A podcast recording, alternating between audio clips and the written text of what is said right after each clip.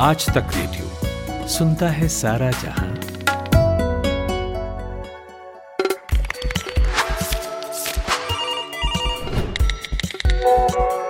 Fact check नमस्कार मैं हूँ सुमित कुमार दुबे और आप सुन रहे हैं आज का fact check podcast Madhya Pradesh के छतरपुर ज़िले में बागेश्वर धाम के कथावाचक आचार्य धीरेन्द्र शास्त्री पिछले कुछ दिनों से लगातार चर्चा में हैं।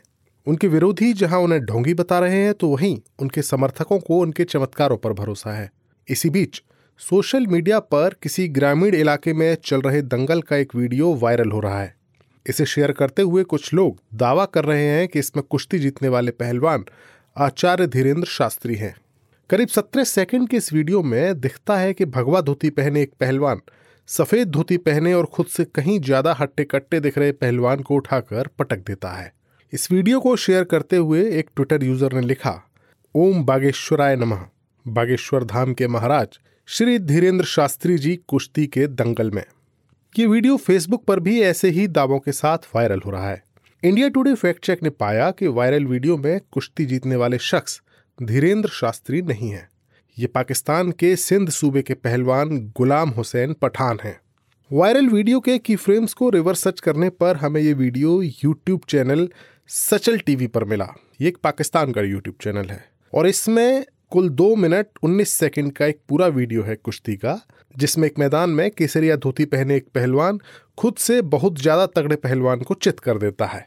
वायरल वीडियो इसी वीडियो का एक छोटा हिस्सा है। इस वीडियो को 6 नवंबर 2020 को अपलोड किया गया था। इसके साथ जो जानकारी दी गई है, उसके मुताबिक इस कुश्ती को जीतने वाले पहलवान का नाम गुलाम हुसैन पठान है। इस YouTube चैनल पर गुलाम हुसैन पठान की कुश्ती के और भी कई वीडियोस मौजूद हैं। खोजने पर हमें गुलाम हुसैन का खुद का YouTube चैनल भी मिल गया। इस पर भी उनकी कुश्ती के वीडियो मौजूद हैं। हमें N TV news H D नाम के एक यूट्यूब चैनल पर 21 फरवरी 2020 को अपलोड हुआ एक इंटरव्यू मिला। ये इंटरव्यू गुलाम हुसैन का है। इसमें वो बता रहे हैं कि 14 साल की उम्र से वो पहलवानी कर रहे हैं और सिंध के सबसे कम उम्र के पहलवानों में से एक हैं। फेसबुक पर भी उनके नाम से एक प्रोफ़ाइल है। जहाँ उनकी कुश्ती के वीडियो शेयर किए जाते हैं। इन तमाम सबूतों से साफ़ हो जाता है कि पाकिस्तान के इस पहलवान का वीडियो आचार्य धीरेन्द्र शास्त्री का बताकर वायरल किया जा रहा है। धीरेन्द्र शास्त्री पिछले दिनों महाराष्ट्र के नागपुर में कथा वाचन के लिए गए थे। तभी वहाँ अंधश्रद्धा निर्मूलन समिति ने उनके खिलाफ पुलिस में शिकायत दर्ज कराई थी। इस शिकायत में उन पर अंधविश्वास फैलाने का आरोप लगाया गया। लेकिन धीरेन्द्र शास्त्री का कहना है कि उन पर लगे सभी आरोप बेबुनियाद है। तो ये था हमारा आज का फैक्ट चेक पॉडकास्ट। हमसे जुड़े रहने के लिए शुक्रिया। टेक्नोलॉजी से जुड़े महीन से महीन सवाल और इसकी दुनिया में होती हर छोटी बड़ी हलचल से खुद को कीजिए अपडेट। सुनिए पॉडकास्ट सबका मालिक टेक हर बुधवार एक नया एपिसोड आज तक रेडियो की वेबसाइट पर Spotify Google podcast Apple podcast और सभी ऑडियो स्ट्रीमिंग प्लेटफॉर्म्स पर।